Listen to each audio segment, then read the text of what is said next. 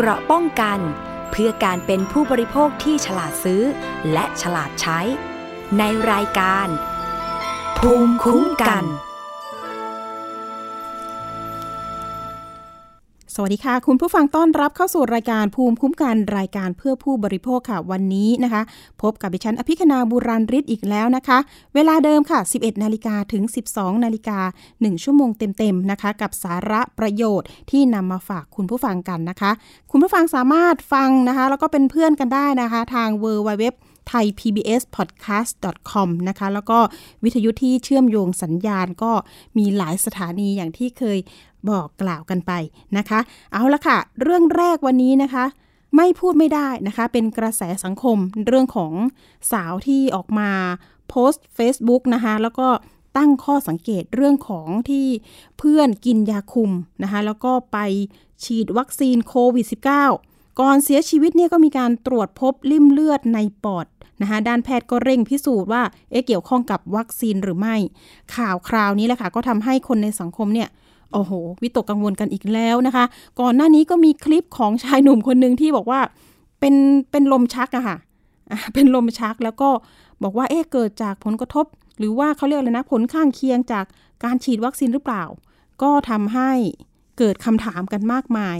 นะคะสำหรับเรื่องนี้ก็จะเป็นหญิงสาวอายุเพียง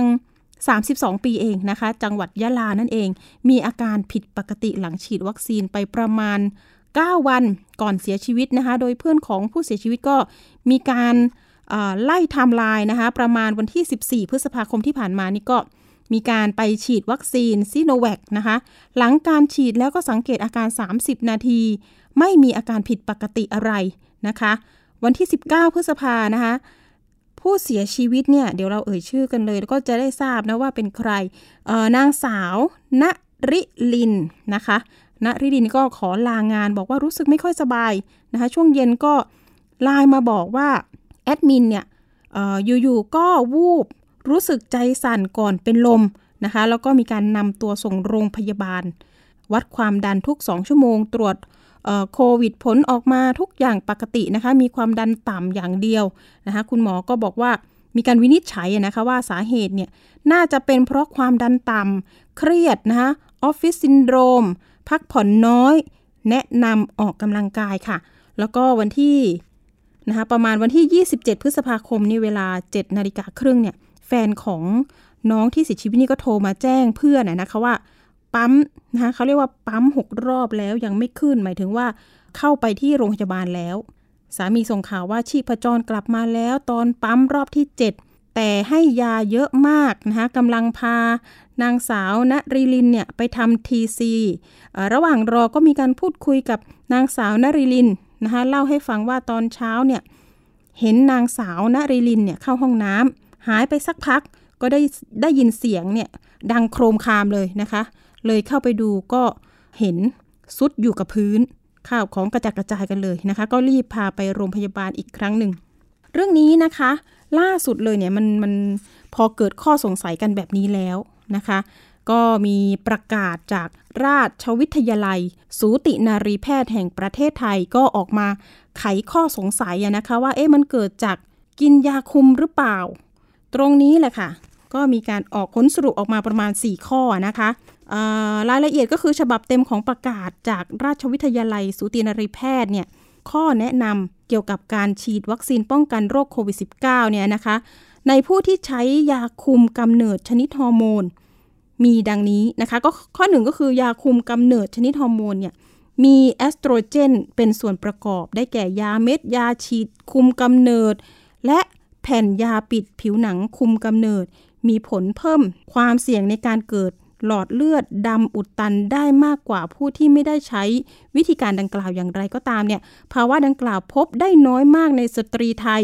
และยังพบได้น้อยกว่าในสตรีตั้งครรภ์ซึ่งมีระดับเอสโตรเจนสูงมากตามธรรมชาติข้อ2ก็คือข้อมูลณปัจจุบันเนี่ยซึ่งรวบรวมจากการศึกษาวิจัยเกี่ยวกับการฉีดวัคซีนป้องกันโควิด -19 เนี่ยในสตรีทั่วโลกนะคะแล้วก็ในประเทศไทยซึ่งมีผู้ที่ใช้ยาคุมกำเนิดชนิดฮอร์โมนอยู่ด้วยเป็นจำนวนมากไม่พบว่า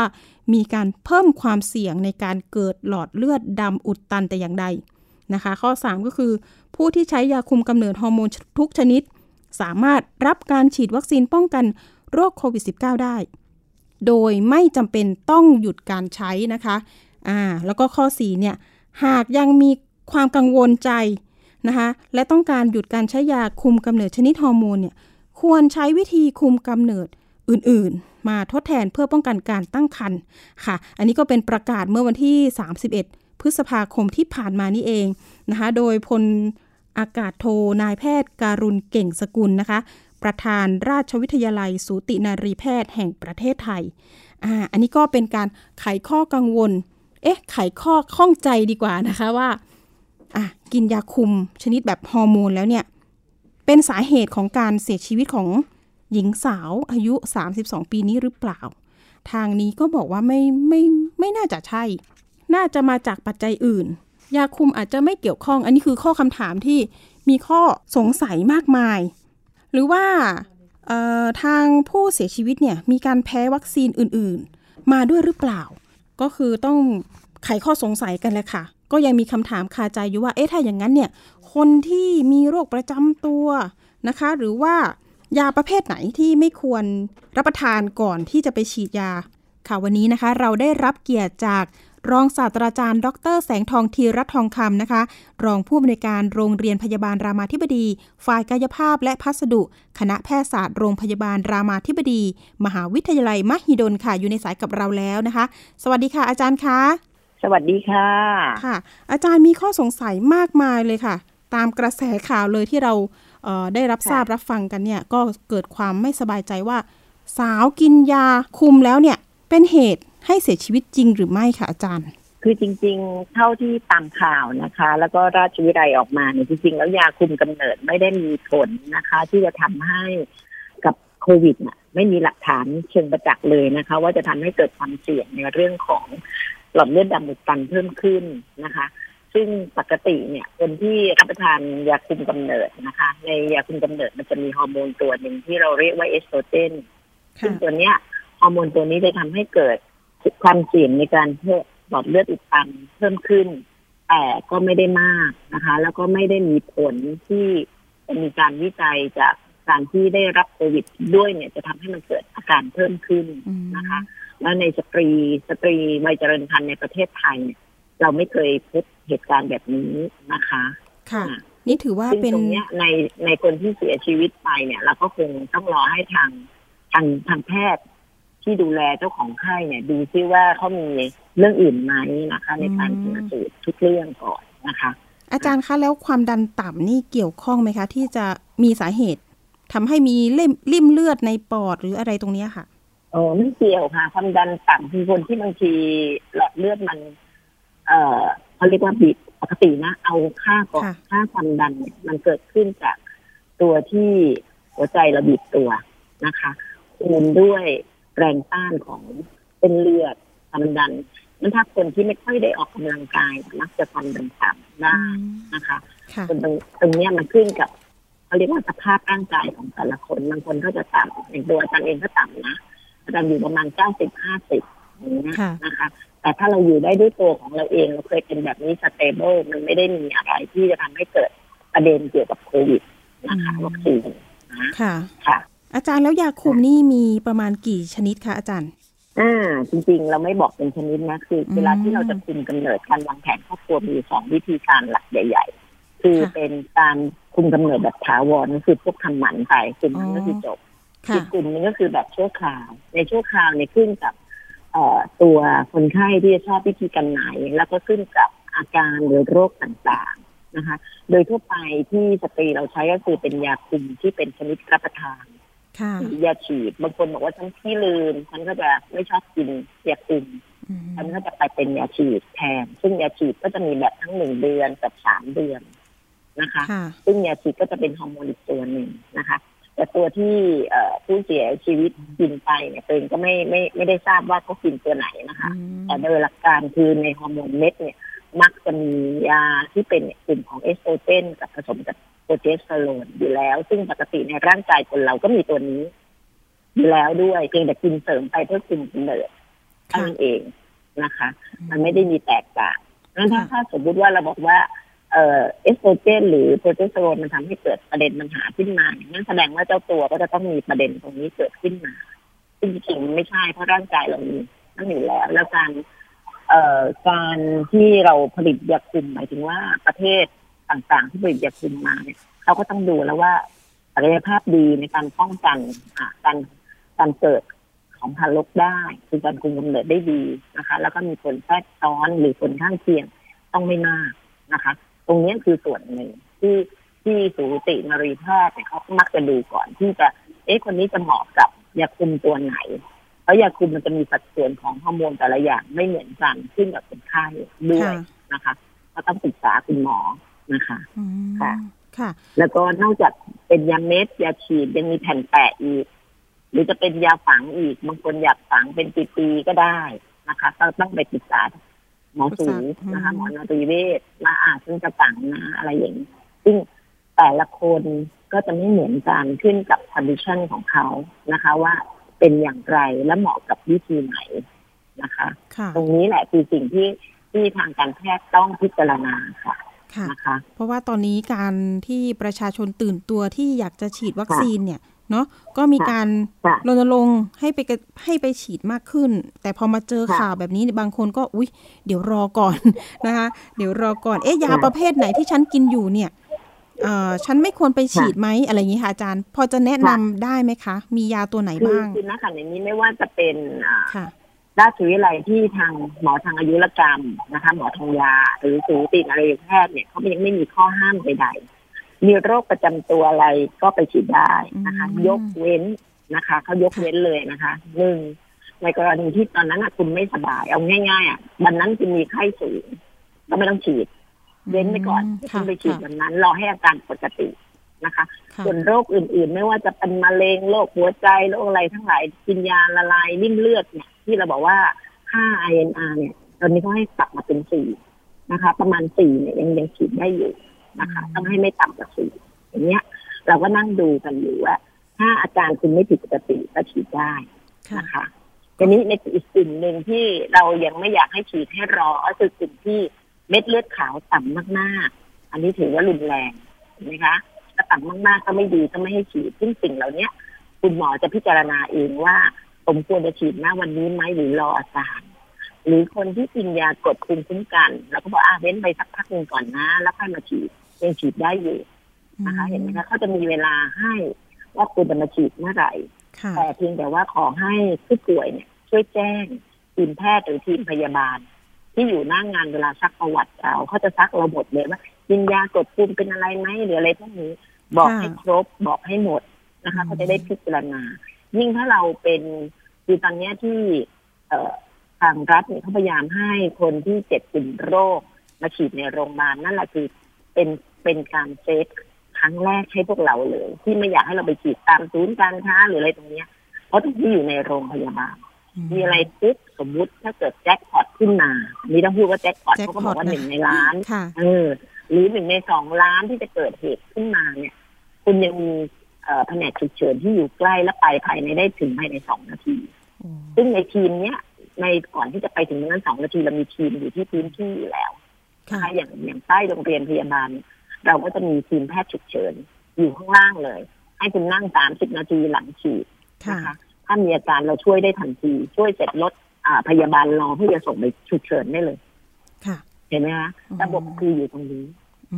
ค่ะเขาสร้างระบบไว้อย่างดีฉะนั้นคนที่อายุ18ถึง59ที่ร่างกายแข็งแรงจะไปอยู่ด้านนอก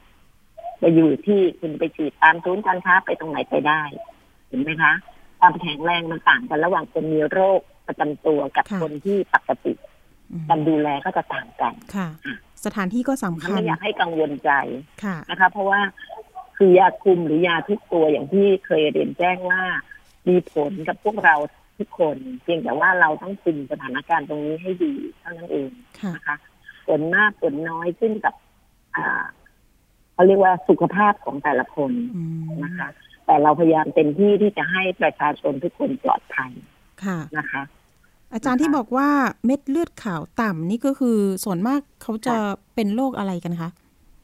คือก็คือเช่นมะเร็งเม็ดเลือดขาวหรือตอนนั้นให้ยา กดภูมิไป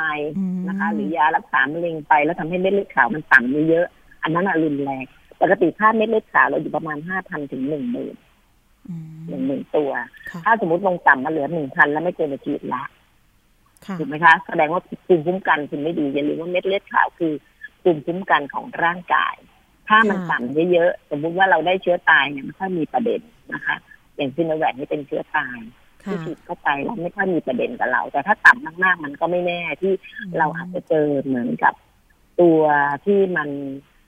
เชื้ออื่นๆที่ขึ้นมาแล้วทำให้เราเกิดประเด็นขึ้นมานะคะอย่าลืมว่าร่างกายเราก็มีเชื้อโรครอบตัวเรามีเชื้อโรคถูกไหมคะถ้าภูมิต้านทานต่ำแล้วเราไปทำให้ตัวเรายิ่งอ่อนเพลียเกิดการกระตุ้นอะไรขึ้นมาอีกเราก็จะยิ่งแย่หมอถึงไม่อยากให้ฉีดตอนที่เม็ดเลือดขาวต่ำเยอะๆเห็นไหมคะคือการแม่พึ่งยากดภูมิมาต้องทิ้งไว้สักสามเดือนนะแล้วค่อยไปฉีดนะอะไรอย่างเงี้ยตรงนี้คือสิ่งที่ต้องรอนะคะไม่ต้องรีบเพราะว่าวัคซีนมีให้กินแน่นอนค่ะแต่ขอให้ฉีดเพื่อได้เกิดภูมิคุ้มกันหมู่ไม่ต้องกลัวนะคะอาจารย์ย้ำเตือนไม่ต้องกลัวอาจารย์ย้ำเลยว่าทีมเราช่วยกันแน่นอนค่ะอาจารย์ย้ำเตือนนิดนึงกรณีที่ก่อนไปฉีดวัคซีนนะคะเราควรจะทำตัวยังไงดีหรือว่าไม่ควรกินอะไรหรือต้องยังไงต่อก่อนไปฉีดนะคะสิ่งที่อยากบอกคืออย่างเดียวคือนอนให้หลับคืนนั้นนอนพักผ่อนให้พอนะคะชากาแฟที่บอกว่าที่คุณบอกห้ามจริงๆคือเรามองว่าชากาแฟมันทำให้ใจสั่นแล้วบางทีผลข้างเคียงของวัคซีนบางตัวมันทำให้ใจสั่นด้วยคืออาจจะเป็นเรื่องอาการใจสั่นมากขึ้นนั่นเองแต่อย่างตัวเองก็กินกาแฟตัวเองก็ฉีดเป็นยังไงบ้างอาจารย์แก้วเลยก็ฉีดไม่เป็นอะไรเห็นไหมคะขึ้นกับคนแต่ละคนนะคะแต่ก็พยายามกินให้น้อยหน่อยอย่าที่กินเยอะบางคนติดกาแฟเยอะไงแก้วต่อแก้วไอ้ที่เขาพูดนะคือประมาณนั้นก็งดได้งดดีกว่า 4-5 แก้วก็แล้วแต่ค่ะคือถ้างดบางคนงดแล้วปวดหัวก็ไม่แนะนำพอปวดหัวมากเดี๋ยวก็ความดันขึ้นเดี๋ยวถ้าเกิน160เราก็จะไม่ให้ฉีดอีกถูกไหมคะเดี๋ยวมาวันนั้นก็ไม่ได้ฉีดวัคซีนก็ทานได้แต่อย่าทานเยอะนะเริ่มต้นแค่แก้วหนึ่งอะไรแต่ตัวเองไม่ได้ถ้ามองแล้วเนี่ยคือจริงๆมันไม่มีหลักฐานเชิงประจักษ์ว่ากินชากาแฟไม่ได้นะคะอาจารย์ถ้าเกิดว่าสมมุติว่านกปริมเนี่ยจะไปฉีดยาพรุ่งนี้ฉีดวัคซีนพรุ่งนี้เนี่ยแล้วนอนไม่หลับแล้วกินยานอนหลับเข้าไปเนี่ยอันนี้ได้ไหมคะอาจารย์จริงๆได้นะคะเพราะว่าบางทีเราเห็นคนไข้จิตเวชหรือคนไข้อะไรต่างๆที่ได้ยาให้นอนหลับให้พักผ่อนหรือยาบางตัวมีผลทำให้เรานอนหลับนะคะแต่เราไม่ได้กินยาแบบจนลึกซึ้งมากเรากินยาอ่อนๆได้เพื่อให้เราหลับสบายแล้ววันรุ่งขึ้นก็มาฉีดวัคซีนแบบดีที่สุดคือไม่ต้องกินยาอะไรนะคะดีที่สุดถ้าคุณนอนได้นะคะยกเว้นว่าเราวิตกกังวลมากเลยอะไรอย่างเงี้ยนั่นอีกเรื่องหนึ่งแต่เอาน้อยๆนะคะโดยปกตินะถ้าแนะนำจริงๆแล้วเนี่ยยานอนหลับเองก็ไม่ได้แนะนำให้ทานไม่แนะนำนะคะแต่ถามว่ามีผลไหมไม่มีผลนะคะกับเรื่องการฉีดวัคซีนค่ะอย่าลืมตรงนี้ค่ะไม่มีผลใดๆไม่มีหลักฐานเชิงประจักษ์ใดๆเลยค่ะอาจารย์แล้วสุดท้ายนี้นะคะอาจารย์อยากให้อาจารย์ฝากถึงการดูแลสุขภาพของประชาชนในช่วงโควิด -19 ที่ระบาดหนักเหลือเกินไม่ว่าจะเป็นคลัสเตอร์นะคะในโรงงานในตลาดในแคมป์คนงานอย่างนี้ค่ะอาจารย์ตอนนี้ไปไหนก็กังวลใจสุดๆอย่างเช่นเข้าร้านสะดวกซื้อนี่ก็โอ้โหล้างมือแล้วล้างมืออีกไม่รู้จะเอาอยู่หรือเปล่าอาจารย์อย่างนี้ค่ะจริงๆแล้วโรคโควิดมันอยู่กับตัวเราแล้วคิดว่าจะอีกยาวนานนะคะเพียงทางการแพทย์เนี่ยหรือการพยาบาลเนี่ยเราขอแค่ตามหลักเกณฑ์เลยนะคะเว้นระยะห่างจากคนอื่นสัก1 เมตรนะคะล้างมือบ่อยๆให้ถูกวิธีด้วยนะคะล้างมือให้ถูกวิธี20 วินาทีเป็นอย่างน้อยหรือถ้าคุณใช้เจลแอลกอฮอล์เนี่ยก็ถูให้ทั่วๆตามข้อมือนะคะและสิ่งสุดท้ายที่ตัวเองอยากฝากมากๆเลยคือตอนนี้ขอให้เรามีวัคซีนหรือฉีดแล้วนะคะให้สวมหน้ากากอนามัยการสวมหน้ากากอนามัยต้องสวมให้ถูกต้องไม่ใช่สวมใต้คางหรือใต้จมูกนะคะเพราะว่าถ้าเมื่อไหร่ที่เราเข้าตามตลาดไปแล้วเราจะไปเจอคนสวมแบบนี้เราก็ต้องยิ่งเดินห่างๆเลยถูกไหมคะตัวเราก็ต้องไม่ทำแบบนั้นเพราะเราอาจจะเป็นผู้รับเชื้อหรือผู้กระจายเชื้อไปที่คนอื่นนะคะแล้วสิ่งสำคัญเมื่อเราถอดหน้ากากอนามัยต้องอยู่ห่างจากคนอื่นโดยเฉพาะตอนรับประทานอาหารอยู่กันคนละมุมเลยค่ะนะคะไม่ว่าคนนั้นจะเป็นญาติพี่น้องเราเพราะเท่าที่ทุกวันนี้เท่าที่ทราบเนี่ย แคมป์คนงานตลาดนะคะอากาศร้อนอ่ะกำดึงมาจากลมหายใจไม่สะดวกแต่คุณอยู่ใกล้คนอื่นนะคะแล้วคุณก็เอาเชื้อไปติดคนที่บ้านเพราะว่าพอคุณติดเชื้อมาปั๊บคุณก็ไปนั่งทานข้าวกับคนที่บ้านก็ถอดหน้ากากอีกเห็นไหมคะนั่นแหละคือที่มาว่าเชื้อมันไม่ได้ไปไหนมันอยู่แลบตรงนี้ในชุมชนที่แออัดตันแล้วไม่ได้ปฏิบัติตามที่ทางการแพทย์แนะนำมันก็จะนำเชื้อไปกระจายนะคะภูมิคุ้มกันหมู่ที่อยากให้เชิญชวนให้ฉีดวัคซีนเพราะว่าเมื่อไหร่ที่เรามีวัคซีนให้ทุกคนได้ถึง 70% คิดง่ายๆว่านะคะว่าถ้าทุกคนมีภูมิหมดเราจะฆ่าเชื้อโควิดที่เข้ามาตัวเราได้ที่เคยพูดในรายการไทยพีเอสไปแล้วว่าในตัวพวกเราเองจริงๆตัวเม็ดเลือดขาวเราเนี่ยแหละคือภูมิคุ้มกันถ้าเรามีภูมิคุ้มกันที่ดีอยู่ในตัวอยู่แล้วเนี่ยเชื้อโควิดที่เข้ามาเล็กๆน้อยๆเนี่ยเราจะจัดกำจัดมันได้ด้วยตัวเองแต่ที่วันนี้เชื้อมันแรงขึ้นเราจึงจำเป็นต้องฉีดวัคซีนเพื่อไปกระตุ้นภูมิคุ้มกันเราให้แข็งแรงขึ้นเพื่อที่จะเห็นว่าและจำได้ว่าเฮ้ยนี่เชื้อโควิดมานะฉันต้องกำจัดมันพอฉันก็ไปจัดการพอจัดการมันอยู่ในตัวเราเชื้อตายถูกไหมคะพอเชื้อตายเสร็จเราก็ไม่แพร่เชื้อไปที่ผู้อื่นนั่นแหละคือภูมิต้านทานของคนที่หนึ่งจนคนที่70หรือคนที่ของเรามีประมาณ67 ล้านคนอ่ะคนที่50 ล้านตามที่รัฐบาลตั้งไว้นับอีก10 กว่าล้านคนอาจจะฉีดไม่ได้เพราะมีโรคประจำตัวหรือมีประเด็นปัญหาอะไรก็ตามกลุ่มเหล่านี้จะถูกโปรเทคไปโดยปริยายเพราะเชื้อมันไม่ได้มายุ่งกับคนที่10 กว่าล้านแล้วเพราะว่าคนที่50 กว่าล้านเนี่ยเป็นคนที่ออกไปด้านนอกแต่10 กว่าล้านอาจจะอยู่ในบ้านก็ไม่ได้ถูกนำเชื้อไปให้เห็นไหมคะแล้วเมื่อไหร่ที่คน10 กว่าล้านสามารถฉีดได้ก็จะฉีดเห็นไหมคะตัวนี้คือส่วนหนึ่งที่รัฐบาลถึงอยากบอกให้มีภูมิคุ้มกันหมู่เราไม่นำเชื้อไปสู่คนอื่นและเราก็ไม่รับเชื้อมาเพิ่มขึ้นนั่นเองค่ะอาจารย์คะไม่ต้องรอยี่ห้ออะไรทั้งนั้นใช่ไหมคะอาจารย์ไม่ต้องรอค่ะคือตอนนี้วัคซีนทุกยี่ห้อเป็นวัคซีนที่ฉุกเฉินหมดไม่มีผลข้างเคียงอย่างหนึ่งก็จะมีผลข้างเคียงแบบหนึ่งถูกไหมคะและปีหน้าเรายังต้องฉีดกระตุ้นค่ะงั้นถ้าปีนี้ไม่พอใจวัคซีนนี้ฉีดไปก่อน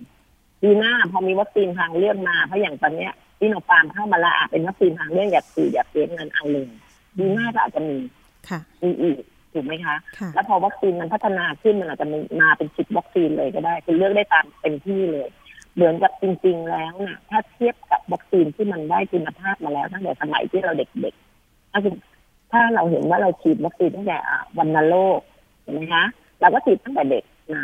ถามว่าทุกคนหรือว่าวัคซีนบัตรทะยักเอางี้ละกันเอายกตัวอย่างง่ายๆเพราะเป็นวัคซีนที่พวกเรามันจะคุ้นเคยเวลาที่เราฉีดไปตั้งแต่เด็กแล้วเราก็ไม่ฉีดอีกเลยจริงๆแล้วมันต้องฉีดกระตุ้นแล้วพวกเราจะมาฉีดกระตุ้นตอนไหนตอนที่เรามีบาดแผลเอาไปโดนสังกะสีบาดโดนอะไรแล้วต้องไปเย็บปั๊บหมอก็ฉีดวัคซีน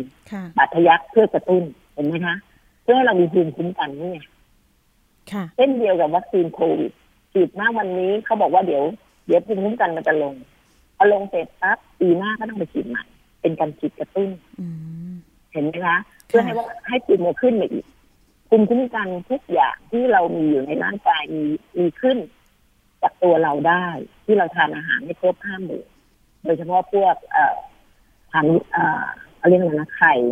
โปรตีนกลุ่มโปรตีนเนื้อนมไข่แล้วก็มีพวกวิตามินซีเห็นไหมคะตัวพวกนี้มันจะไปช่วยการกระตุ้นเกิดภูมิคุ้มกันของร่างกายให้เพิ่มขึ้นและเพื่อต่อสู้เชื้อโรคต่างๆที่มาอยู่รอบตัวเรานะคะแล้วถ้ามันไม่พอก็ฉีดวัคซีนกระตุ้นเพื่อวัคซีนกันเชื้อตัวร้ายให้ได้อันนี้คือวัคซีนเฉพาะโรค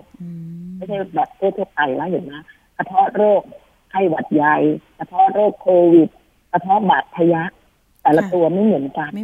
พอมันจำได้ว่าเฮ้ยตัวนี้ฉันจำได้แล้วนี่คือบาดทะยักนะนี่โควิดตัวพระเอกเราจะออกมาจับการมันจับการมันเชื้อตัวนั้นตายเราก็ไม่เป็นโรคแล้วเราก็ไม่แพร่กระจายไปสู่คนอื่นเห็นไหมคะคนที่ไม่ได้ฉีดก็จะปลอดภัยเห็นไหมคะนั่นคือหลักของวัคซีนแล้ววัคซีนก็คือยานะคะอย่าไปกลัวเพราะว่าถ้าเราสู้มันไม่ได้สมมติว่าเราเป็นบาดทะยักหรือเป็นไข้หวัดใหญ่สู้มันไม่ได้หาหมอก็รักษาให้ยาแก้เชื้อไวรัสถูกไหมคะไข้หวัดใหญ่หรือแก้เชื้อโควิดเห็นไหมคะมันก็จะช่วย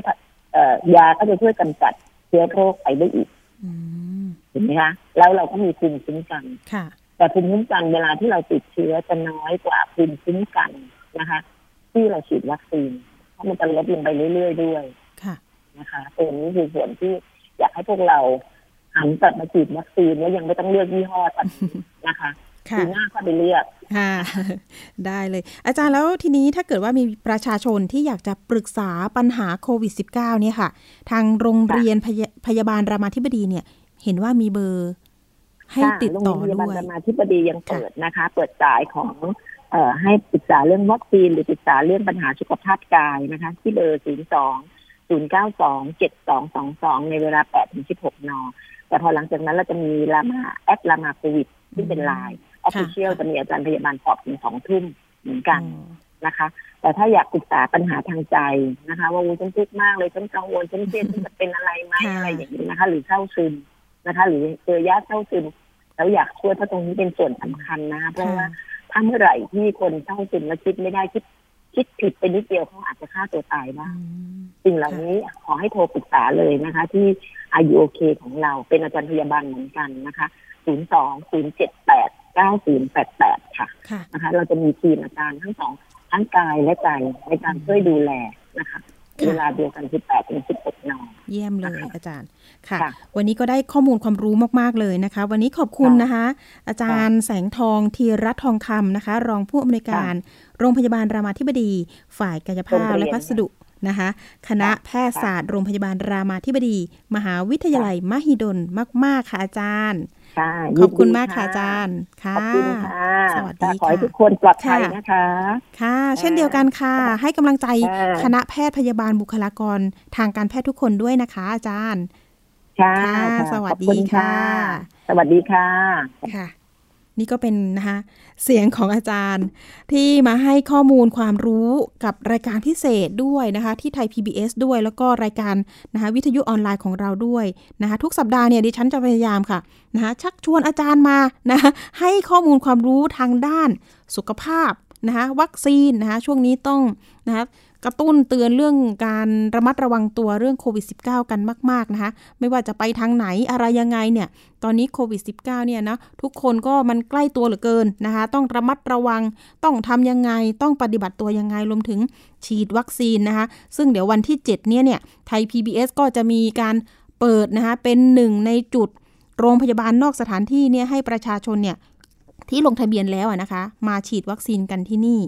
นะคะลงทะเบียนกันหรือยังคะนะคะเอาละไปเรื่องที่2กันต่ออันนี้ก็ได้รับผลกระทบหนักเหลือเกินนะคะก็จะเป็นเรื่องของร้านนวดร้านทำเล็บคลินิกเสริมความงามนะคะร้านสปาต่างๆก็ได้รับผลกระทบนะคะตอนแรกก็มีการบอกว่าจะเปิดแล้วนะจะให้เปิดแล้วนะก็มีร้านต่างๆเนี่ยนะคะมีการเตรียมความพร้อมนะคะไม่ว่าจะเป็นทำความสะอาดออกมาตรการเรื่องของการบริการลูกค้าว่าจะนะคะรับมือยังไงจะเขาเรียกว่าอ่ะนวดเนี่ยมันอาจจะใกล้ชิดกันนิดนึงและจะต้องทำยังไงนะคะก็มีการวางแผนแล้วก็นะคะเรียกลูกจ้างมานะคะกลับมาจากต่างจังหวัดก็มีนะคะแล้วทีนี้เนี่ยนะคะผู้ประกอบการเนี่ยก็ต้องช็อกละค่ะว่าสบค.นะคะมีการประกาศนะคะไปเมื่อวันก่อนนี้เองบอกว่าเดี๋ยวขอชะลอไปก่อนอีก14วันนะคะทำให้ยังไงล่ะผู้ประกอบการทำยังไงล่ะทีนี้นะคะผู้ประกอบการร้านทำเล็บคลินิกเสริมความงามร้านสปาร้านนวดในกทมเนี่ยก็มีความหวังแค่ครึ่งวันนะคะหลังกทมประกาศผ่อนปรนให้เปิดได้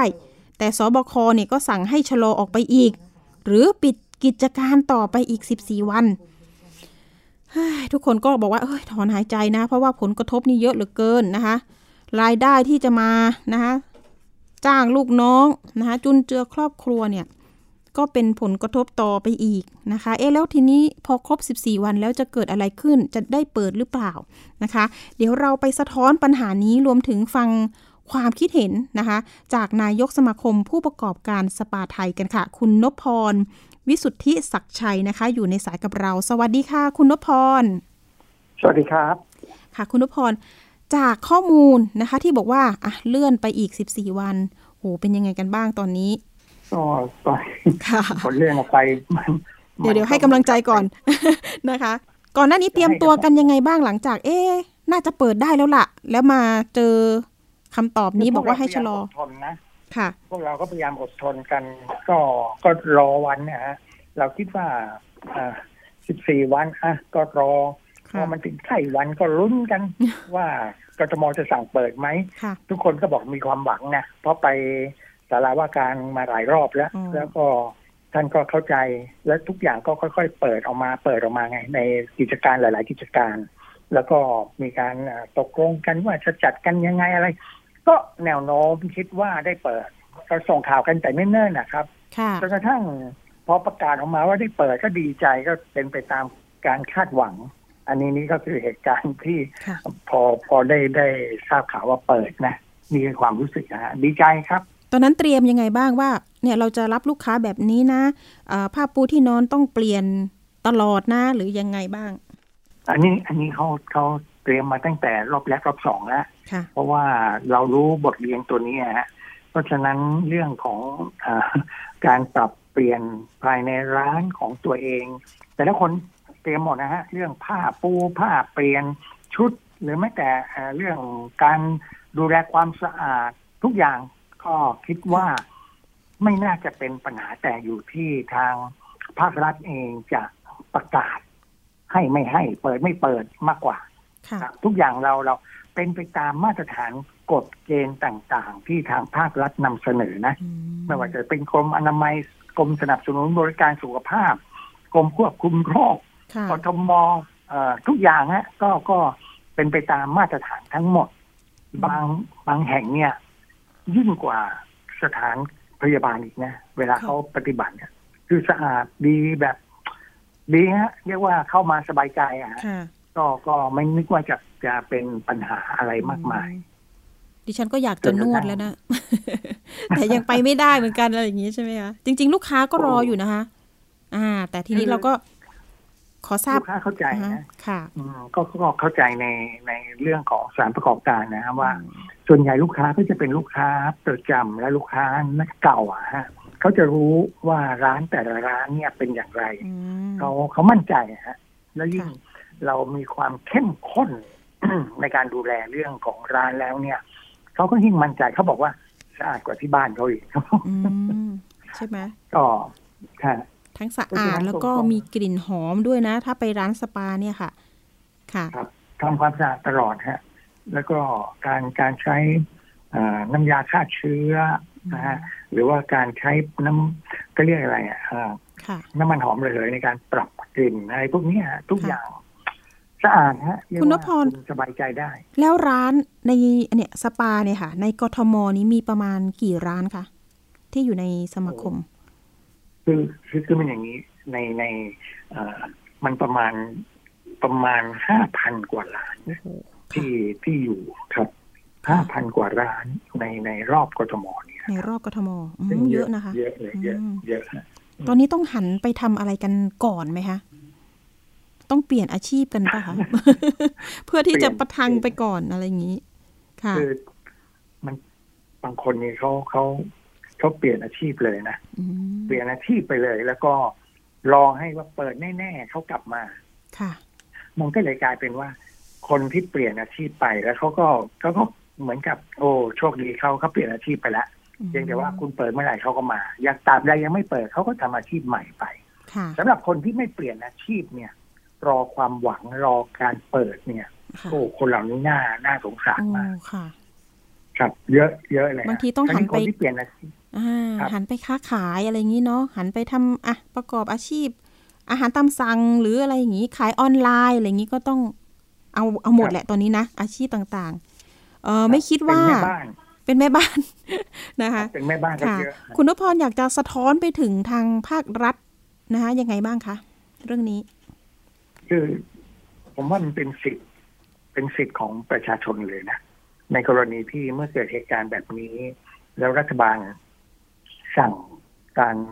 หยุดประกอบกิจการหรือว่าล็อกดาวน์หรืออะไรก็แล้วแต่เนี่ยเป็นหน้าที่ของรัฐบาลที่จะต้องดูแลและเยียวยาครับอันนี้เป็นถือว่าเป็นหน้าที่ว่ารัฐบาลจะต้องดูแลตรงนี้ การดูแลของรัฐบาลตอนนี้เนี่ยถ้าพูดถึงว่า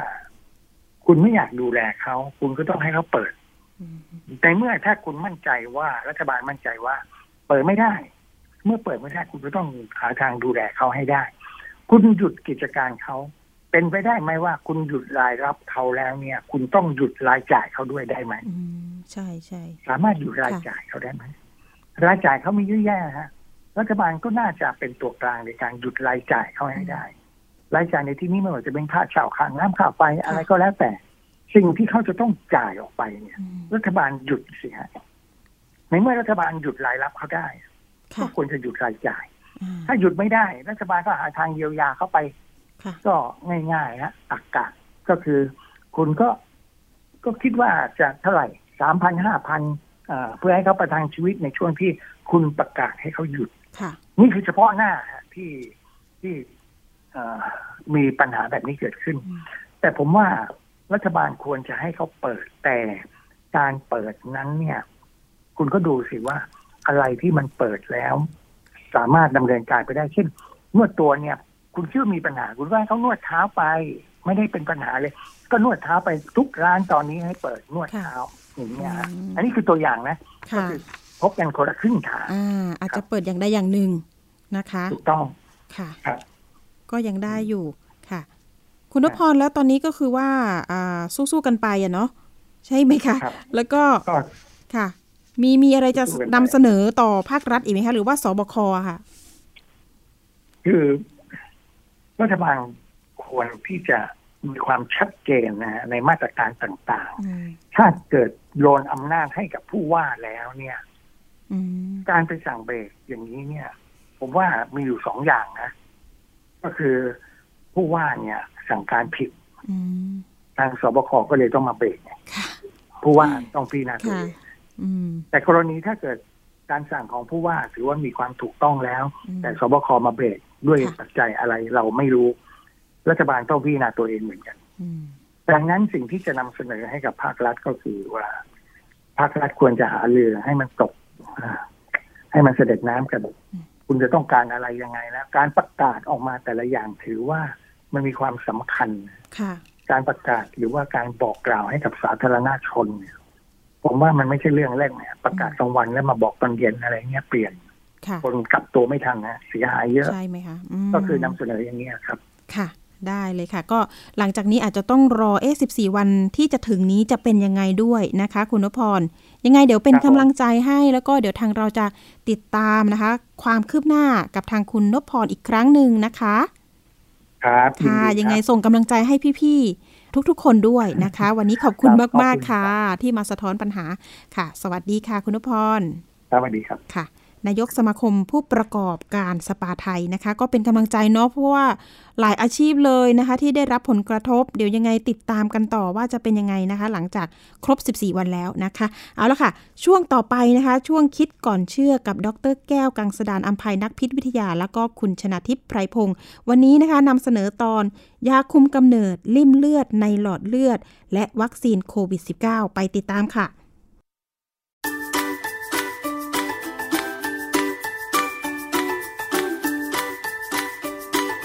ช่วงคิดก่อนเชื่อพบกันใน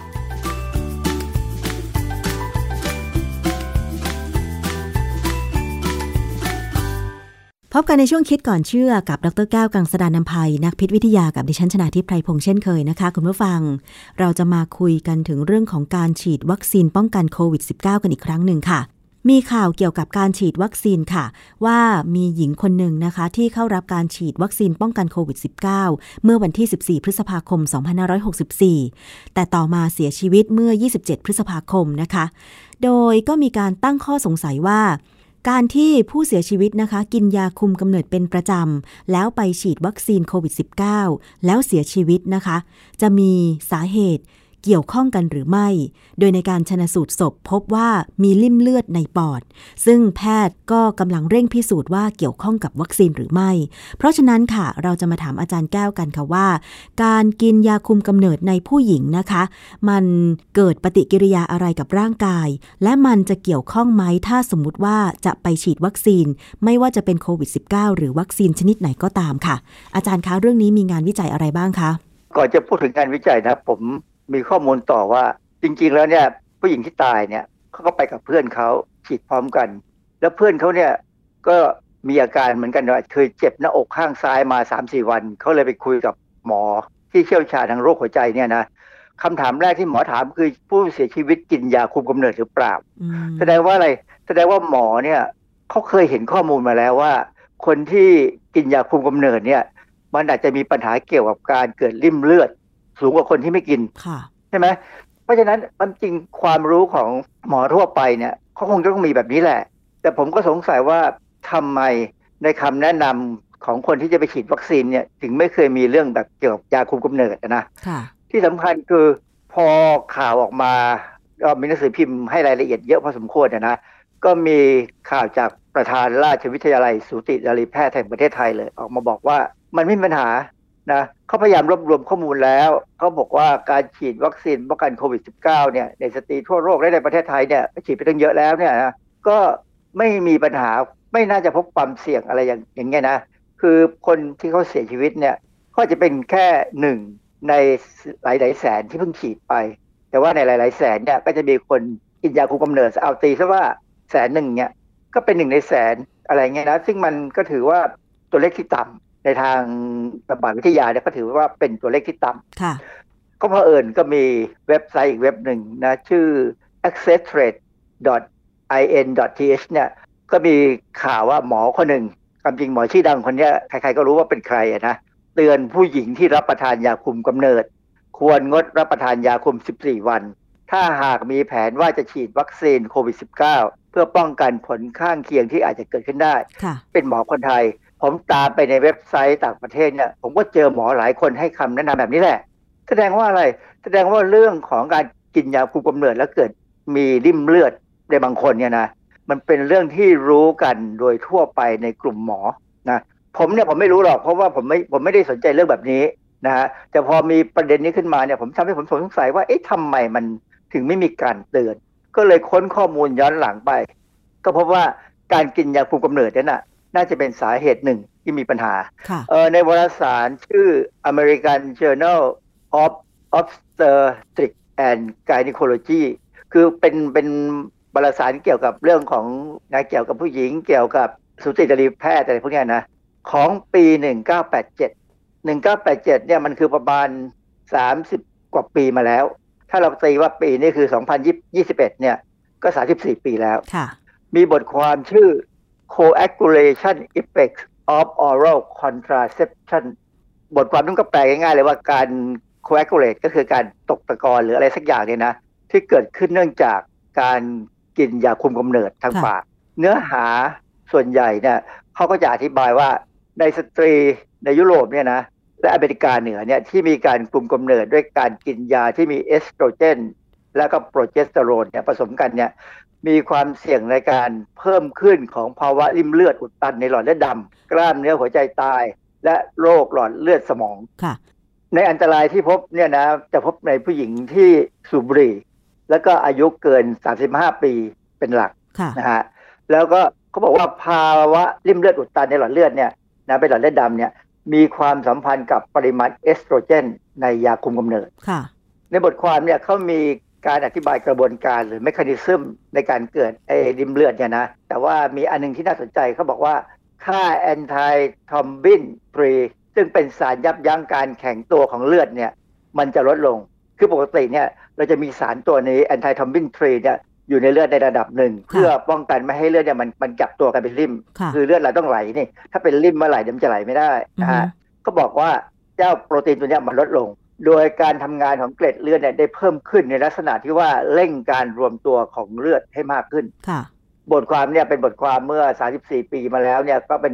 อธิบายกระบวนการเลยว่ายาคุมกำเนิดเนี่ย อาจจะมีผลข้างเคียงแบบนี้แต่มันเป็นผลข้างเคียงที่เกิดกับบางคนไม่ใช่ว่าทุกคนเพราะว่าถ้ามันเกิดกับทุกคนหรือเกิดเยอะๆเนี่ยยาคุมกำเนิดเนี่ยก็เลิกใช้ไปนานแล้วที่แสดงว่ามันเกิดน้อยมากอาจารย์คะถามนิดนึงค่ะว่าถ้าสมมติว่าเราไม่รู้ว่าเราเป็นโรคเกี่ยวกับเลือดหรือเปล่าเช่นความดันโลหิตสูงหรือโรคหัวใจหรืออะไรอย่างเงี้ยค่ะแล้วเกิดไปกินยาคุมกำเนิดเนี่ยค่ะอาจารย์มันจะมีผลเหมือนกันไหมอาจารย์คือเวลากินยาคุมกำเนิดเนี่ยส่วนมากหมอจะเป็นคนจ่ายให้แล้วเราก็ต้องไปหาหมอทุกครั้งคือหมอก็จะดูอาการก็จะถามนะถ้าคนที่ไปซื้อยาคุมกำเนิดกินเองโดยที่ไม่ได้มีหมอดูแลเนี่ยก็จะเสี่ยงโดยเสี่ยงมากเสี่ยงน้อยก็แล้วแต่แต่ว่าถ้าไปหาหมอก่อนแล้วปรึกษาสูตินรีแพทย์เนี่ยนะแล้วหมอก็จ่ายยาให้ว่าควรจะกินยานี้ยานี้คือหมอเขาจะดูจากการตรวจเราเนี่ยเขาจะเลือกยาให้ว่าจะกินยาตัวไหนอันนี้ขึ้นกับความชำนาญของหมอโดยเฉพาะเลยแล้วเขาก็จะตามดูว่า3เดือนเป็นยังไง6เดือนเป็นยังไงถ้ามันไม่ดีเขาก็จะเปลี่ยนยานะฮะอาจารย์แต่เดี๋ยวนี้มันไม่ได้มียาคุมกำเนิดของผู้หญิงที่แบบว่ากินแบบเป็นรายเดือนมันมียาคุมกำเนิดแบบฉุกเฉินด้วยอันนี้คล้ายกันแม่อาจารย์ไอ้ฉุกเฉินนี่น่ากลัวมากฉุกเฉินนี่หมอก็ไม่ได้สั่งหรอกยกเว้นกรณีถูกข่มขืนมาใช่ไหมแต่บางคนเนี่ยกินเพราะว่าไปมีอะไรกับผู้ชายโดยที่ไม่ตั้งใจเสร็จแล้วก็ต้องกินภายในวันนั้นซึ่งยาตัวนี้เป็นยาอันตรายมากแต่ว่ามันก็ยังอันตรายน้อยกว่าการมีลูกอ่ะมีลูกที่ไม่ต้องการเนี่ยนะเพราะฉะนั้นก็ถึงย่อมยอมเสี่ยงกินอันนี้เมื่อกี้ผมพูดถึงบทความเก่าคราวนี้ก็มาถึงบทความที่ใหม่หน่อยคือในปี2015เนี่ยมีบทความเรื่องHormonal Contraceptive and Cerebral Venous Thrombosis Risk A Systematic Review and Meta-Analysis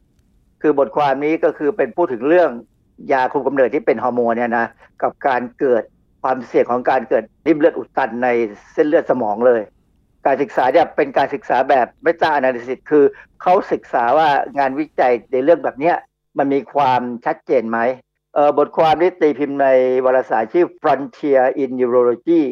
งานที่เขาทำเนี่ยทำเพราะว่าเขายังไม่แน่ชัดว่ายาเม็ดคุมกำเนิดเนี่ยมันเพิ่มความเสี่ยงของการเกิดริ่มเลือดอุดตันในหลอดเลือดดำในสมองหรือเปล่าเขาเลยคิดว่าจะทำอันนี้อยู่ผลปรากฏว่าพอเขาศึกษาด้วยการทำ Meta Analysis แล้วเนี่ย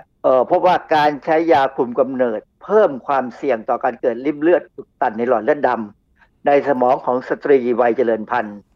จึงมีคำแนะนำว่าจำเป็นต้องมีการศึกษาต่อเพื่อพิจารณาถึงระยะเวลาและประเภทของฮอร์โมนคุมกำเนิดเพื่อปรับเปลี่ยนความเสี่ยงนี้อย่างไรสังเกตไหมว่างานวิจัยที่ผมพูดมา2เรื่องเนี่ยเกิดก่อนโควิดนะฮะเพราะฉะนั้นเนี่ยช่วงนั้นมันเป็นการรายงานผลธรรมดาว่ายาคุมกำเนิดนี้อาจจะมีผลกับการเกิดริ่มเลือดอุดตันในหลอดเลือดซึ่งริ่มเลือดอุดตันเนี่ยเวลามันเกิดในหลอดเลือดเนี่ยบางทีมันก็ปลิวไปที่ปอดบางทีก็ปลิวไปที่สมองบางทีมันก็ปลิวไปที่หัวใจ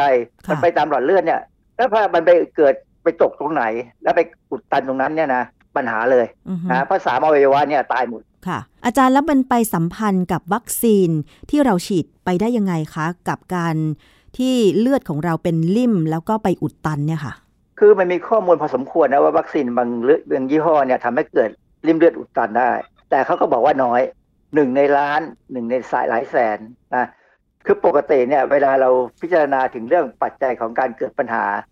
เดียวกันแต่มีปัจจัย2เรื่องเนี่ยเวลามันเกิดพร้อมๆกันเนี่ยปัญหาที่เกิดขึ้นผลที่เกิดขึ้นเนี่ยมันอาจจะเป็นในลักษณะที่เรียกว่า synergism หรือผลมากกว่าที่ควรจะเป็นเช่นปกติเนี่ยเวลาเราบวกเลขเนี่ยเราบอก1บวก1เป็น2แต่ว่าปัญหาที่เกิดขึ้นมันอาจจะกลายเป็น1บวก1เป็น10คือมันมีคือสิ่งที่เกิดขึ้นในสิ่งมีชีวิตเนี่ยบางครั้งเนี่ยมันไม่ตรงไปตรงมานะฮะแต่อย่างไรก็ตามเนี่ยคือตัวเลขมันต่ำนะตัวเลขมันต่ำเขาถึงก็ยังบอกว่าถึงมันจะเกิดความเสี่ยงอย่างนี้เนี่ยนะความเสี่ยงจากการติดเชื้อโดยไม่ฉีดวัคซีนเนี่ยมันสูงกว่าเพราะฉะนั้นถามว่าควรจะเสี่ยงไหมทุกคนก็จะแนะนำว่าเสี่ยงเพราะว่าชีวิตเรามันก็อยู่กับความเสี่ยงมาตลอดนะเสี่ยงมากเสี่ยงน้อยทีนี้ก็มีเว็บของ TrueID เนี่ยเขามีข่าวบทความหนึ่งเมื่อวันที่ 29 พฤษภาคมเนี่ยในหัวข้อว่าไขข้อสงสัยกินยาคุมฉีดวัคซีนโควิดได้หรือไม่และยาอะไรไม่ควรกินก่อนฉีดในอีกตอนหนึ่งเขาบอกว่า US CDC ระบุว่า US CDC เนี่ยก็ทำหน้าที่เหมือนกับกรมควบคุมโรคของบ้านเราอะนะเขาระบุว่าแพทย์ผู้เชี่ยวชาญมีความเห็นว่ายาคุมกำเนิดไม่น่าจะเพิ่มความเสี่ยงของริ่มเลือดที่มาพร้อมกับ เกล็ดเลือดต่ำผิดปกติดังนั้นแนะนำให้กินยาคุมในช่วงที่ฉีดวัคซีนได้คือจริงๆเนี่ยเขามองว่าการท้องโดยที่ไม่ได้กินยาคุมเนี่ยมันอันตรายเป็นเสี่ยงต่อการมีชีวิตมากกว่าการที่จะเกิดริ่มเลือดคือเขาตีความไปอย่างนี้เลยนะพวกหมอเนี่ยนะก็ไม่ว่ากันแต่เขาบอกว่าแต่ถ้าหากมีข้อกังวลให้ปรึกษาแพทย์ที่ดูแลแต่ในทางตรงกันข้ามเนี่ยนะก็มีข้อแนะนำของหน่วยงานในลักษณะที่เป็นแบบกรมควบคุมโรคของไต้หวันอันนี้ไต้หวันนะเขาระบุว่าให้กลุ่มคนที่จะฉีดวัคซีนเนี่ยที่กินยาคุมกำเนิดหรือใช้ฮอร์โมนมาในเรื่องของฮอร์โมนเป็นหลักเลยนะเพราะยาคุมกำเนิดส่วนใหญ่ก็เป็นฮอร์โมนแต่มันก็ยังมีการใช้ฮอร์โมนเนี่ยรักษาโรคอื่นๆอยู่เหมือนกันนะฮะเขาบอกว่าให้หยุดการใช้ยาคุมหรือฮอร์โมนก่อนฉีดวัคซีนอย่างน้อย28วันก่อนเริ่มฉีดวัคซีนไต้หวันเนี่ยให้หยุด28วัน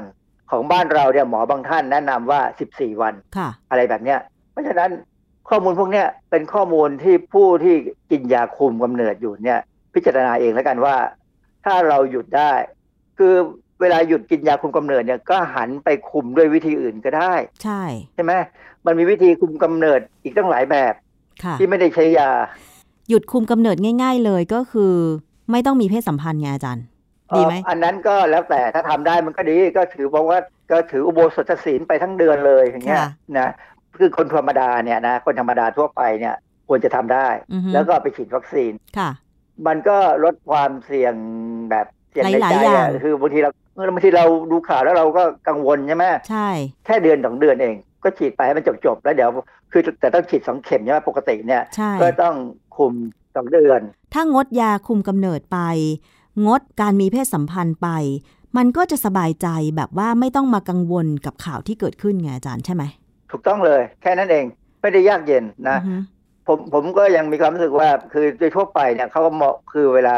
คนที่เขาดูข้อมูลเนี่ยเขาจะชั่งน้ำหนักระหว่างความเสี่ยงไงส่วนใหญ่พวกนักระบาดวิทยาเนี่ยชั่งน้ำหนักความเสี่ยงอันนี้เสี่ยงน้อยอันนี้เสี่ยงมากส่วนใหญ่ความเสี่ยงนั้นก็ยังเป็นหนึ่งในล้านอย่างกรณีมุดเรากินอาหารเนี่ยนะเรายอมให้มีอัฟลาท็อกซินได้ในอาหารหนึ่งในระดับหนึ่งซึ่งระดับนี้นะจริงๆแล้วเมื่อวิเคราะห์ความเสี่ยงเนี่ยมันทำให้คนหนึ่งในล้านเป็นมะเร็งตับเพราะฉะนั้นมันเป็นตัวเลขที่เราทางพิษวิทยาหรือทางระบาดวิทยาเนี่ยเรายอมรับถ้าต่ำอยู่ในระดับในล้านเนี่ยนะเป็น1เป็น2ในล้านเนี่ยเรามักจะยอมเพราะว่าอะไรบางทีมันเลี่ยงไม่ได้นะอาหารที่เป็นพวกถั่วลิสงเนี่ยยังไงก็มีอัลฟาท็อกซินนะมีมากมีน้อยนะฮะเพราะฉะนั้นเราอยากให้ความเสี่ยงเป็นศูนย์เราต้องเลิกกินไปตลอดชาติเงี้ยซึ่งมันทำยากเนาะคืออันนี้เราไม่สามารถจะสั่งหรือจะไปห้ามอะไรกันได้พิจารณาดูว่าทำได้ไหมถ้าทำไม่ได้ก็เป็นการยอมรับความเสี่ยง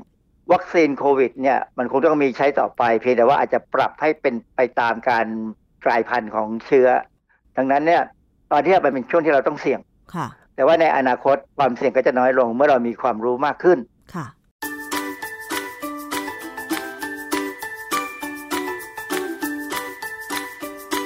ึ้นช่วงคิดก่อนเชื่อค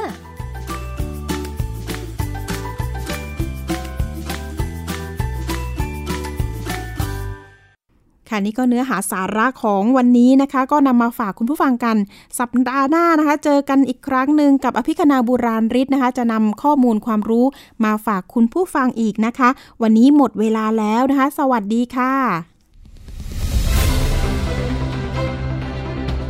ติดตามรายการได้ที่ www.thaipbspodcast.com แอปพลิเคชัน Thai PBS Podcast หรือฟังผ่านแอปพลิเคชัน Podcast ของ iOS Google Podcast Android Podbean SoundCloud และ Spotify ติดตามความเคลื่อนไหวของรายการและแสดงความคิดเห็นโดยกดถูกใจที่ facebook.com/thaipbspodcast